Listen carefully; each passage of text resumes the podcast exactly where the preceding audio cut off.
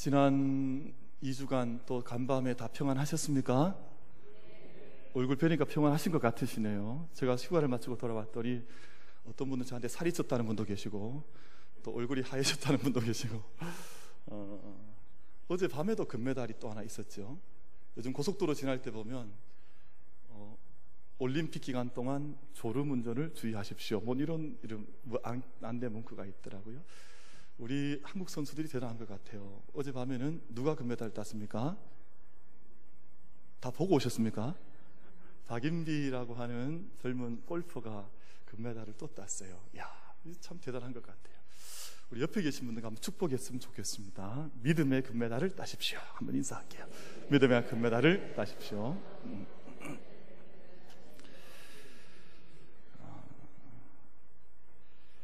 지금 지구 반대편에 잘 아시는 것처럼 그 리우 올림픽 이제 막바지로 이제 치닫고 있습니다. 이 올림픽을 보면서 느끼는 즐거움, 기쁨 가운데 한 가지는 이 올림픽을 통해서 위대한 그 영웅과 같은 선수들을 보는 즐거움이 있습니다. 31살의 수영 황제 마이클 펠프스라고 하는 선수가 이번 리우 올림픽에서 5관왕을 차지하면서 지금까지 28개, 23개군요. 23개의 금메달을 목에 걸었어요. 그러니까 뭐 은메달, 동메달까지 다 합하면 28개의 메달을 땄어요. 남의 집 아들이니까 별로 기뻐하지 않으시는 것 같아요. 23개, 그뭐 사실은 상상을 초월하는 숫자의 금메달을 따는 그런 선수를 저희가 보게 됐습니다. 자메이카의 우샤인 볼트라고 하는 육상 선수는 이번 올림픽까지 3연속 3관왕을 차지했는데 그러니까 9개의 금메달을 목에 건 거예요. 9개도 별로 저희는 좀 시시한 것 같아요. 눈빛을 봐서는 그런 것 같습니다. 사람들이 이런 인간의 능력을 초월하는 것 같은 이런 놀라운 젊은이를 보면서 아주 환호를 보내고 야 어떻게 저렇게 할 수 있나 하는 생각들을 하며 기쁨의 시간을 보내는 것 같습니다. 근데 이런 늘 잘하겠지 생각하는 이런 선수들을 보는 기쁨도 있습니다만 사실 또 다른 즐거움은 꼴찌들의 반란이에요. 어떻게 저런 선수들이 이렇게 잘할 수 있을까? 전혀 기대하지 못했던 팀들이 우승을 하고 메달을 걸고 승리하는 모습을 보면 아, 저런 기쁨이 또 있구나 하는 것을 느끼게 될 때가 있습니다. 영국 식민지였던 남태평양의 섬나라 피지라고 하는 자기들의 표현에 하면 점과 같은 나라인데 이 지구상에 점처럼 한 점 딱 찍혀 있는 작은 나라인 이 피지가 럭비의 종주국인 영국을 마지막 결승에서 43대 7이라고 하는 큰 점수 차로 영국을 이긴 겁니다. 아마 이날을 그 피지는 앞으로 국정일로 정한다는 그런 이야기를 봤어요. 얼마나 기쁘면 그렇게 하겠습니까? 이 PG 선수들이 연봉이 채 600만 원 정도 된대요. 그러니까 1년 열심히 운동하는데 받는 월급이 우리나라 돈으로 환산하면 약 600만 원 정도. 선수들이 생계를 위해서 다른 직업들을 한 가지씩 가지고 있습니다. 교도관을 하기도 하고 농부로 일을 하기도 하고 우리 호텔 앞에서 일하는 벨보이라 그러죠. 벨보이로 일을 하기도 하고 연습 가운데 마실 물이 없어서 너무 열악한 가운데 연습을 했던 이 선수들이 종주국인 영국 선수들을 이기고 큰 격차로 금메달을 목에 걸었습니다. 뭐 다른 나라에만 있는 이야기가 아니라 우리나라의 스무 살된 젊은 스무 살된 박상영이라고 하는 선수가 펜싱에서 금메달을 목에 걸었습니다. 우리나라 선, 우리나라 국민들이 이번 올림픽 기간 동안 가장 감격스러운 순간으로 아마 이 종목을 꼽고 있는 것 같습니다. 3라운드 진행되는 경기에서 2라운드가 끝날 때 스코어가 13대 9였습니다. 그리고 3라운드가 시작되면서 다시금 그 점수가 14대 9까지 갔는데 기적처럼 한 점수 한 점수 14대 10, 14대 11, 14대 12, 14대 13, 14대 14까지 올라간 이게 원포인트 경기거든요. 이 경기는. 그래서 15점이 되면 남아있는 시간에 관계없이 경기가 종료가 되는데 마지막 1점을 남겨두고 그 경기를 뒤집은 겁니다. 15대 14로 박상영 선수가 금메달을 목에 걸게 됐습니다. 우리 아마 많은 사람들이 본 것 같은데요. 2라운드가 끝났을 때 이 선수가 자기 자리로 돌아와서 3라운드를 준비하면서 자기 혼잣말로 중얼중얼 거렸다 그러잖아요. 뭐라고 중얼거렸습니까? TV를 거의 안 보시고 기도만 하셨습니까? 나는 할 수 있다. 뭐 보이지 않게. 근데 카메라 를 잡은 거예요. 나는 할 수 있다. 나는 할 수 있다. 나는 할 수 있다. 몇번 대내인 후에 3라운드가 시작되었는데 기적같이 15대 14로 이걸 뒤집어 놓은 것 아닙니까? 우리 많은 젊은 선수들의 승리의 순간들이 큰 감동을 주는 것 맞는데 저는 또 한 가지 감동을 받는 것이 있습니다. 뭐냐 하면 여러분 올림픽 종목이 이번 종목이 몇 종목인지 아십니까? 몇 종목입니까? 라고 물으신다면 몇 종목이라고 하시겠어요? 지금 올림픽 종목이 28개 종목이 있습니다. 근데 얼마나 다양한 종목이 있는지 모릅니다. 근데 이런 다양한 종목을 통해서 우리가 우리가 마주치는 인간의 모습이 얼마나 다양한지 모릅니다. 여러분 운동 경기가 단 한 종류만 있는 것이 아니라 다양한 경기들이 있습니다. 골프가 있고 럭비가 있고 수영이 있고 승마가 있고 체조가 있고 펜싱이 있고 테니스가 있고 양궁이 있고 사격이 있고 저는 이 다양한 종목만 묵상해봐도 얼마나 벅찬 신비감을 느끼는지 모릅니다. 인간이 어쩜 이렇게 다양한 일들을 자기의 주어진 모습을 따라서 다양하게 할 수 있을까? 여러분 승리의 모습은 뒤로 하더라도 다양한 이런 모습들을 보면서 여기에서 느끼는 감격이 있는 것입니다. 그리고 이 모든 인간의 가능성과 아름다움 배후에 이토록 다양한 능력을 가지고 있는 인간을 지으시고 빚으시고 아름다움과 능력을 심어두신 또 다른 손길이 있다는 것을 기억할 때 그럼 저는 여기에서 또 다른 감동과 감격을 이 젊은이들의 모습을 보면서 다시 한번 제 스스로 느껴본 경험이 있습니다. 여러분 그저 인간들의 승리하는 모습뿐만 아니라 그 다양한 인간의 모습 배우 위에서 이런 다양한 인간의 모습을 빚으시고 심어두신 또 다른 손길이 있다는 것을 기억할 때 우리가 그 안에서 또 다른 신비로운 감동과 감격을 느낄 수 있는 것입니다. 오늘 본문 말씀에 하나님께 하나님의 형상을 따라 하나님의 모양대로 사람을 지으셨다라고 말씀합니다. 순서에 따라서 매일 첫째 날, 둘째 날 천지를 창조하시던 하나님께서 여섯째 날 사람을 만드시는데 지금까지와는 다른 방법으로 사람을 빚어주셨다. 사람을 만드셨다. 저와 여러분을 하나님께서 빚어주셨다. 그렇게 말씀을 합니다. 지금까지 첫째 날, 둘째 날 하나님께서 천지 만물을 창조하실 때에는 하나님께서 말씀으로 명령을 통해서 세상을 창조하셨습니다. 빛이 있으라. 명령을 하시자 세상 가운데 빛이 나타났습니다. 궁창이 있으라 하나님께서 명령하셨을 때 하늘 위의 하늘과 하늘 땅의 하늘이 물과 물로 나뉘어지면서 세상 가운데 우주의 공간들이 창조가 되었습니다. 물이 한 곳으로 모이고 묻이 드러나게 하라 명령하시게 되자 물은 바다를 이루고 물이 빠져나간 묻은 땅이 되는 역사가 이 땅 가운데 일어났습니다. 이 모든 창조의 과정 속에 하나님께서는 말씀의 선포를 통해서 말씀의 능력으로 창조의 역사, 바라라고 하는 창조의 역사를 매일매일 하루씩 이루어 가셨다고 창세기는 증언하고 있습니다. 그런 하나님께서 사람을 창조하실 때, 저와 여러분을 창조하실 때에는 말씀으로 창조하신 것이 아닙니다. 그저 명령을 하나님께 창조하신 것이 아니라 하나님께서 직접 개입하셔서 직접 손으로 만지시면서 인간을 창조, 사람을 창조하셨다. 그렇게 말씀을 합니다. 본문 26절 말씀을 보면 이렇게 말씀하지요. 하나님이 이르시되 우리의 형상을 따라 우리의 모양대로 우리가 사람을 만들자라고 말씀을 합니다.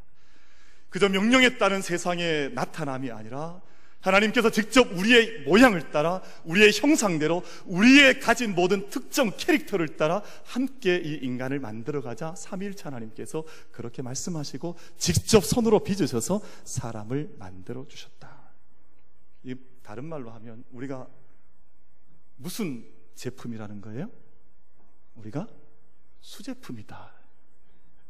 여러분 수제품은 다른 다른 물건과는 비교할 수가 없습니다. 공장에서 막 찍어내는 것과는 비교할 수 없는 가치를 가진 것이 수제품이에요. 이건 함부로 팔지도 않습니다. 하나님께서 우리의 모양을 따라 우리의 형상대로 우리가 함께 직접 빚어 만들자 말씀하시고 세상 모든 창조, 창조, 창조물과는 구별되게 창조하신 것이 바로 저와 여러분이다 라고 말씀을 하고 있습니다. 다른 모든 생물들 그 종류대로 만드셨지만 사람은 하나님께서 자기 형상, 곧 하나님의 형상대로 직접 빚으셔서 우리를. 그렇게 남자와 여자를 빚으신 하나님께서 너무 좋으셔서 심히 좋았더라. 제가 언젠가 몇 번 말씀드렸습니다만 טוב מאוד라는 מאוד טוב라고 한 하나님의 탄성을 발하신 후에 하나님께서 기뻐하시고 안식의 시간을 가지셨다. 성경은 그렇게 우리의 빚어진 인간의 창조된 모습에 대해서 설명을 하여 주고 있습니다. 하나님께서 얼마나 좋으셨던지 표현할 수 없을 만큼 형용할 수 없을 만큼 빚어진 우리 자신, 우리의 모습들을 보면 하나님께서 너무너무 좋아하셨다. 여러분 금메달 딴 선수들 보면 얼마나 기뻐합니까? 얼마나 좋아합니까? 근데 아마 하나님의 기쁨은 이 금메달 딴 것과는 비교할 수 없는 또 다른 하나님의 차원에서의 기쁨을 하나님께서 누려 나가셨던 것 같습니다. 사랑하는 성도 여러분, 그래서 저와 여러분 우리 모든 인간의 존재 안에는 하나님을 닮은 하나님을 닮은 하나님의 형상을 가진 우리의 속사람들, 우리의 모습들을 가지고 우리 이 땅 가운데 살아가고 있는 것입니다. 우리 하나님의 성품을 닮아갈 수 있는 능력을 가지고 있고, 우리 하나님을 더 알아갈 수 있는 영적인 잠재력을 우리들이 모두 다 가지고 있고, 하나님과 소통할 수 있는 영적인 능력을 가진 존재들로 이 땅 가운데 우리는 살아가고 있고, 우리 안에 하나님의 성품을 닮아서 하나님의 하나님의 형상을 닮아서 이성이나 양심이나 영적 분별력이나 정신적 능력을 가지고 살아가는 하나님의 피조물들로 하나님의 지친이 빚으신 사람들로 우리 이 땅 가운데에서 살아가고 있는 것입니다. 사람이 죄를 짓고 어그러진 것은 사실입니다. 사람들이 얼마나 죄 가운데 연약한지 모릅니다. 그러나 중요한 것은 우리 안에 심어주신, 우리를 만들어주신 하나님의 형상이 어그러진 것은 사실이나 다 파괴된 것은 아니라는 것입니다. 하나님께서 그것을 회복할 수 있는 하나님의 형상을 우리의 삶과 믿음을 통해 회복할 수 있는 길을 열어 놓으셨고 예수 그리스도께서 우리가 그 갈 수 있는 하나님의 형상을 회복할 수 있는 길로 주신 길이 바로 예수 그리스도라고 하는 길을 우리에게 열어 놓으셨다고 말씀하고 있습니다. 예수 그리스도를 믿고 예수 그리스도를 나의 주인으로 온전히 영접하여 드린 구원받은 영혼들에게는 하나님의 형상들이 날마다 회복되어지는 그 은총, 하나님의 형상이 우리 안에 온전해지는 그 능력과 기쁨이 나타나는 줄로 믿습니다. 골로새서 3장 10절 말씀을 보면 새 사람을 입었으니 이는 자기를 창조하신 이의 형상을 따라 지식에까지 새롭게 하심을 입은 자니라. 우리가 이미 하나님의 형상을 따라 믿음으로 새 지식에까지 새롭게 지어진 사람이라고 하나님 말씀을 하고 있습니다.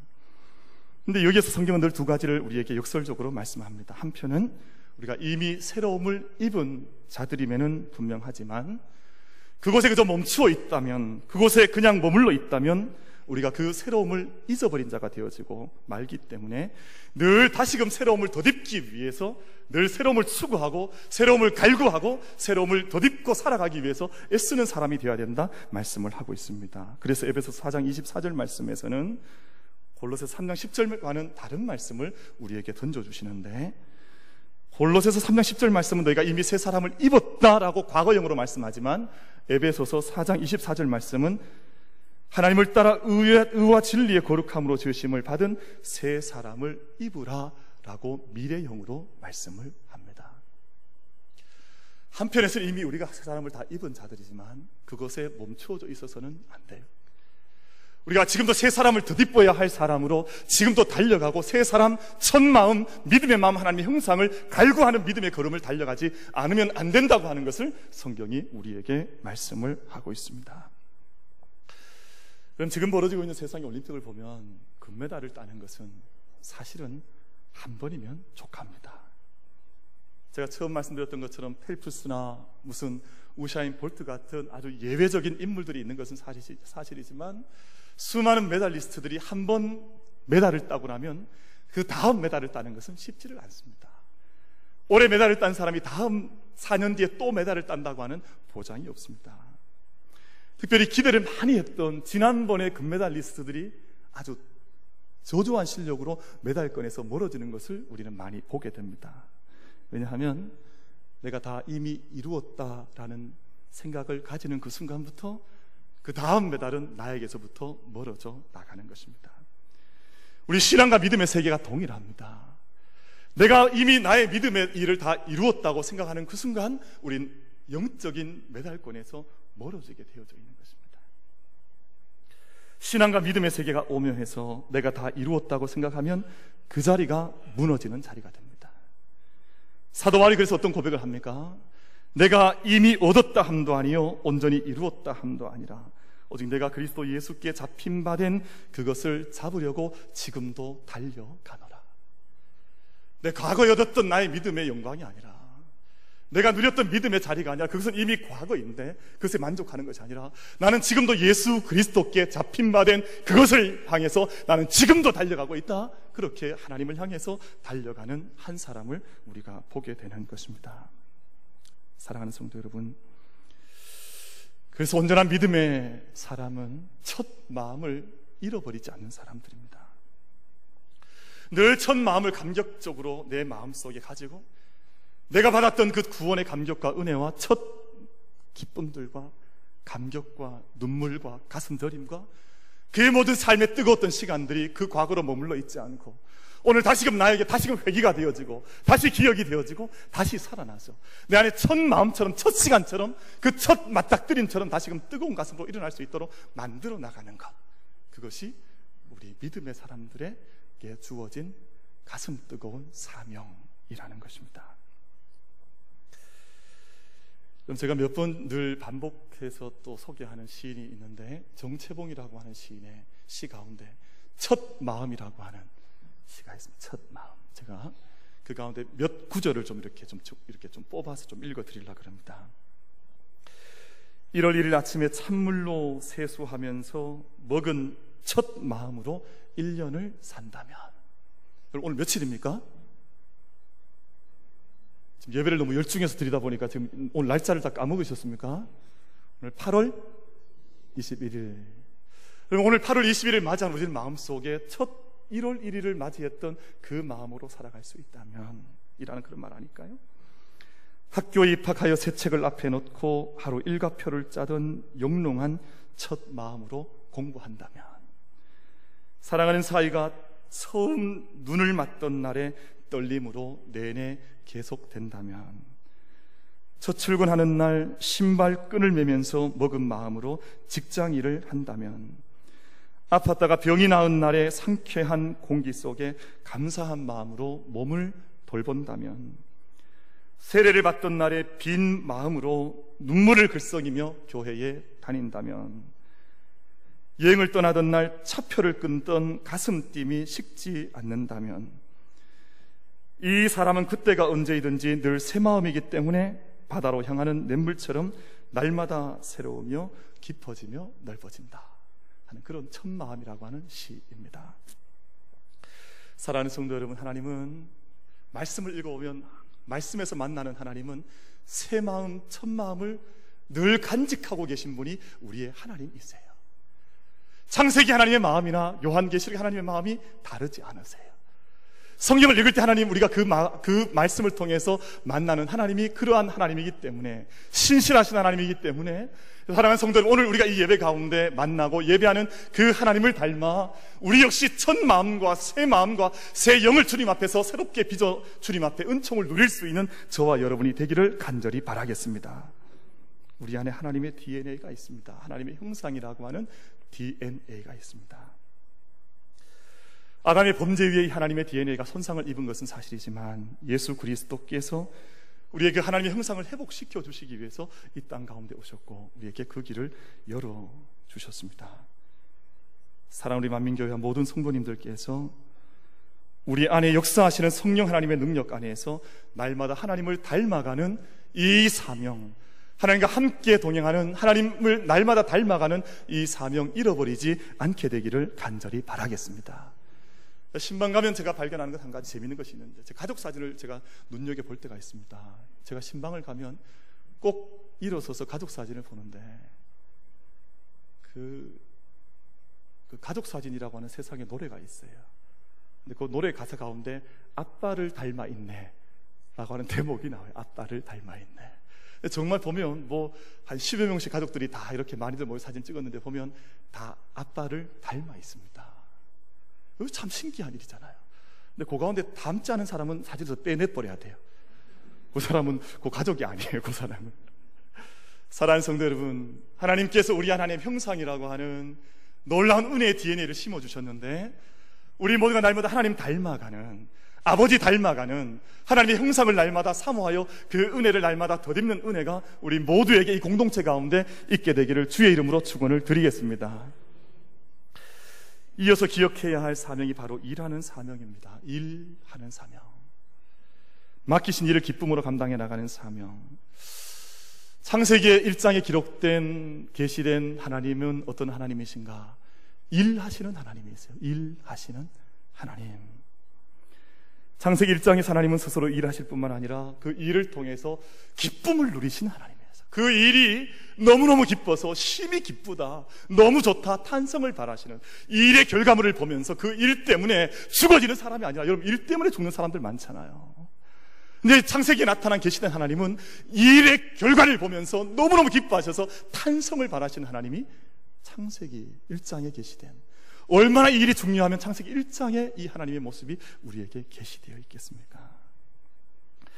하나님이 지으신 그 모든 것을 보시니 보시기에 심히 좋았더라. 천지와 만물이 다 이루어지니라.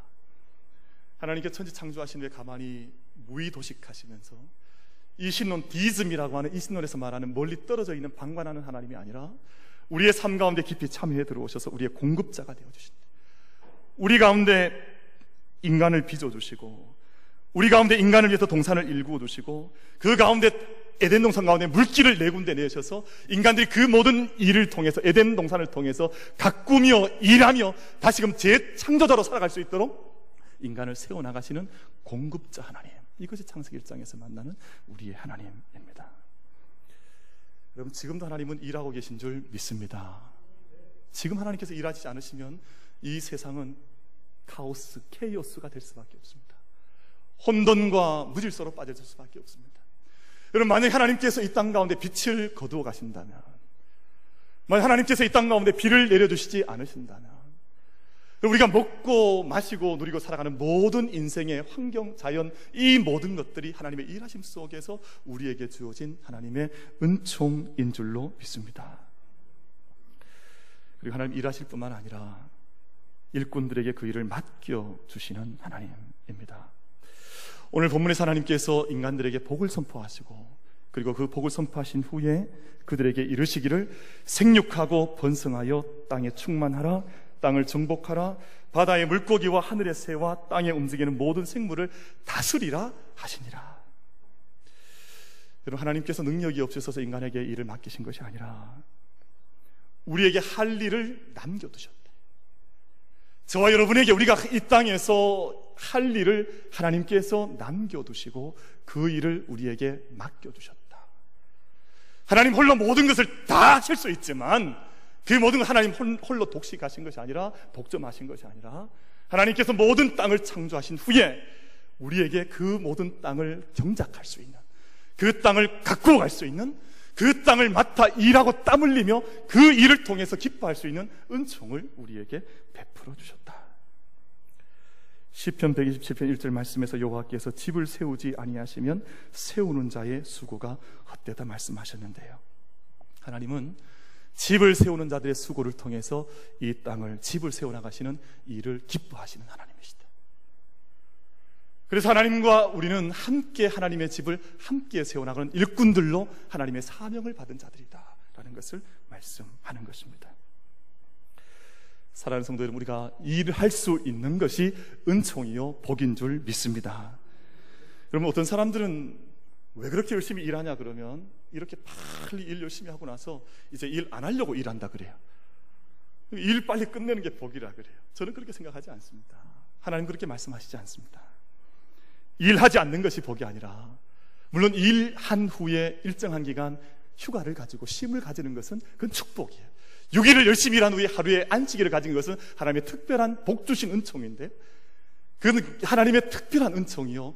그 전에 하나님 앞에서 우리는 일하는 것이 일을 맡은 자로 살아가는 것이 하나님의 은총이다 하는 것입니다.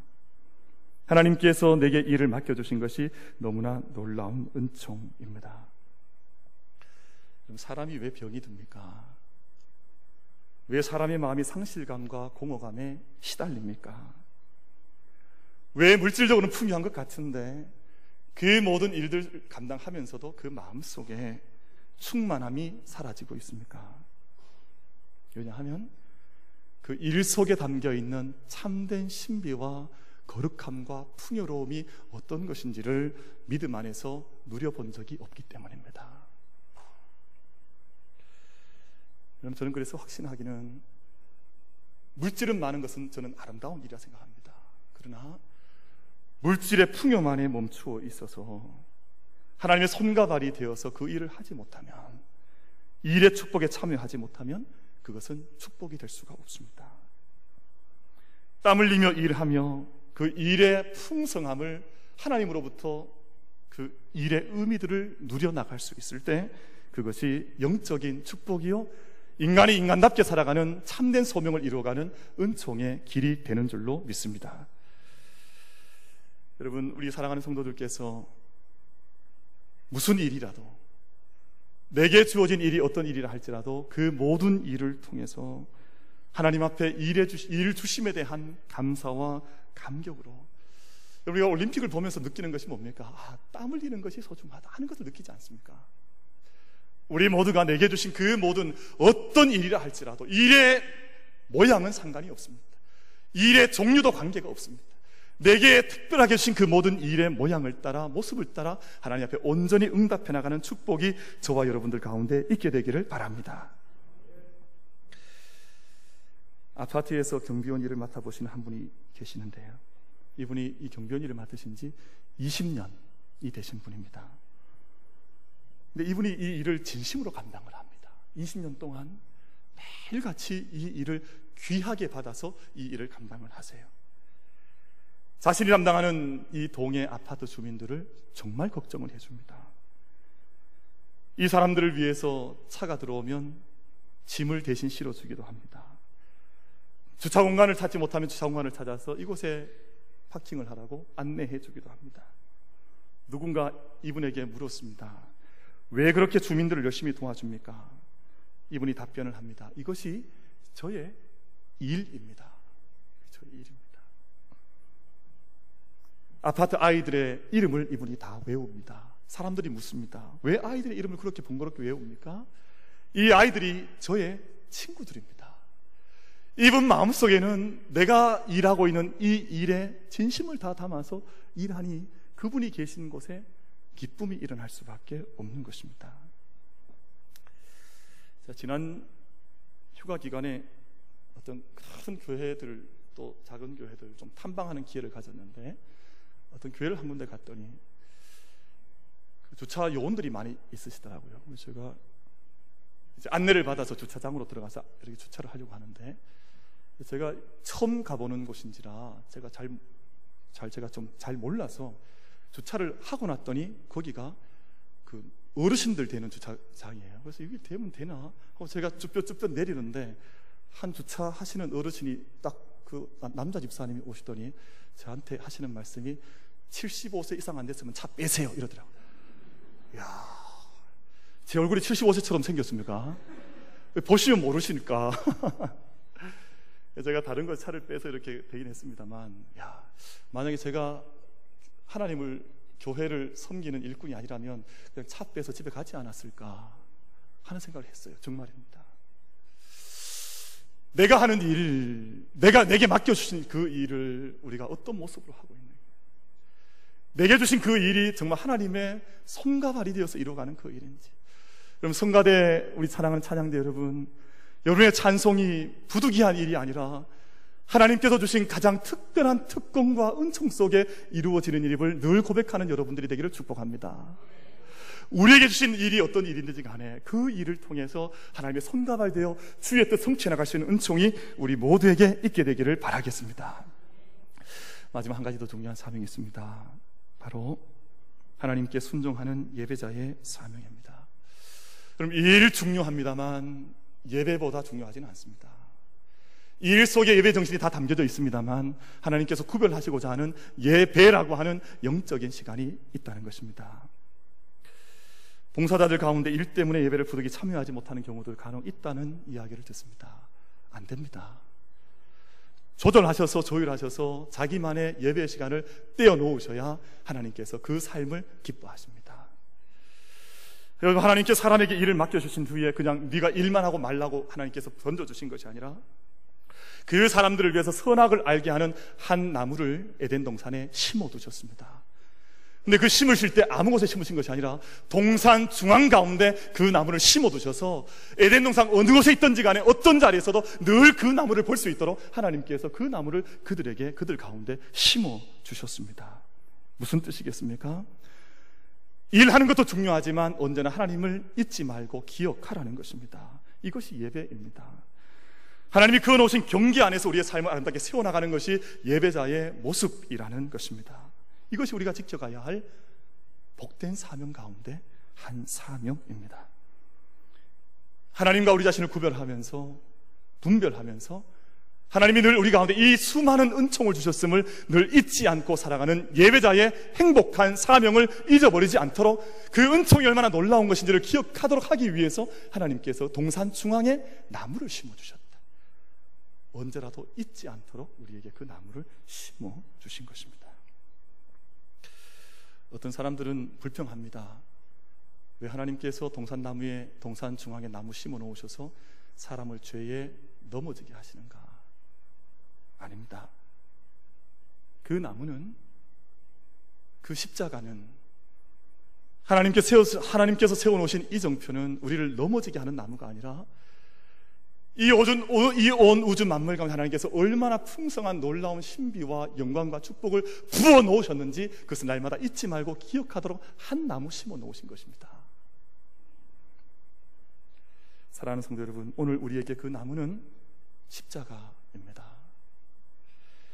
그 십자가를 믿음의 마음으로 바라볼 수 있을 때 그 나무 안에서 우리 하나님의 축복을 그 안에서 바라보는 것입니다. 그 안에 하나님의 약속을 바라볼 수 있는 것입니다. 하나님께서 우리를 초청하시는 자리, 그 예배의 자리, 그 은총의 자리를 우리가 그 나무를 통해서 기억하게 되는 것입니다. 북한 소식을 들어보면 북한은 모든 사회에서 십자가를 다 묻어버리고 있습니다. 그래서 학교에서도 아이들에게 수학을 가르칠 때 덧셈 표시할 때 이 이, 이 막대를 길게 긋지 못하도록 교육을 합니다.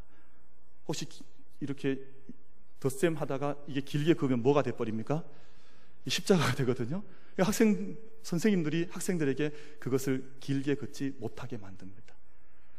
그리고 중국에서 북한으로 들어가는 모든 물건에 이게 포장을 할 때 혹시 열십자나 무슨 십자가 표시가 있으면 그 모든 물품은 다 압수를 당합니다. 모든 사회 속에 모든 사람들 속에 십자가를 지우겠다는 것입니다. 이것이 지난주에 난 기사의 내용입니다. 이렇게 되고 있다. 사랑하는 성도 여러분, 우리 인간에게는 사명이 있습니다. 지금 올림픽에서 뛰는 젊은이들에게는 자기 각자 각자에게 주어진 목표를 향해서 이 젊은이들이 땀을 흘리고 달려가는 것처럼 우리 모두에게도 저마다 저와 여러분 각자 각자에게 주신 사명들을 가지고 있다 그 말입니다. 하나님께서 오늘 본문을 통해서 우리에게 세 가지 사명을 주셨습니다. 첫 번째는 하나님을 닮아가는 것이 너의 사명이다. 두 번째는 하나님께서 맡기신 일을 기쁨으로 감당해 나가는 것. 여러분 세상에 믿지 않는 사람들처럼 그 일이 내게 짐이 아니라 그 일이 내게 고난이 아니라 그 마냥 내가 세상 짐을 죽지 못해 지고 나가는 그런 일이 아니라 그 일을 통해 내게 내가 너에게 맡겨둔 그 일을 통해 기쁨의 은총을 탄성을 바라며 살아가는 그 사명을 우리에게 주셨습니다. 그리고 그 모든 일들 가운데서 하나님 앞에 서는 사명 하나님의 은혜를 잊지 않는 예배자의 사명을 우리에게 주셨습니다. 여러분 사도 바울은 그 사명을 기쁘게 감당했던 사람이었습니다. 그 사명이 얼마나 기뻤던지 사명을 감당하기 위해 사람이 나의 생명조차도 아끼지 않는다. 여러분 신앙이나 이런 것이어야 하지 않겠습니까? 사명을 잊어버리고 내가 무엇을 해야 하는 사람인지도 잊어버리고 산다면 그 사람은 메달을 걸 수 있는 자격이 없는 사람입니다. 예수님께서 뭐라고 말씀하셨습니까? 아버지께서 일하시니 나도 지금도 일한다. 그렇게 말씀하지 않으셨습니까? 사랑하는 성도 여러분, 우리 모두가 내가 어떤 사명을 맡았던지 행복한 사명자가 되어서 하나님께서 언젠가 우리에게 허락하실 하나님의 하늘의 금메달, 의의 면류관을 향해서 오늘 또 믿음으로 함께 달려갈 수 있는 저와 여러분 다 되시기를 주의 이름으로 축원을 드리겠습니다.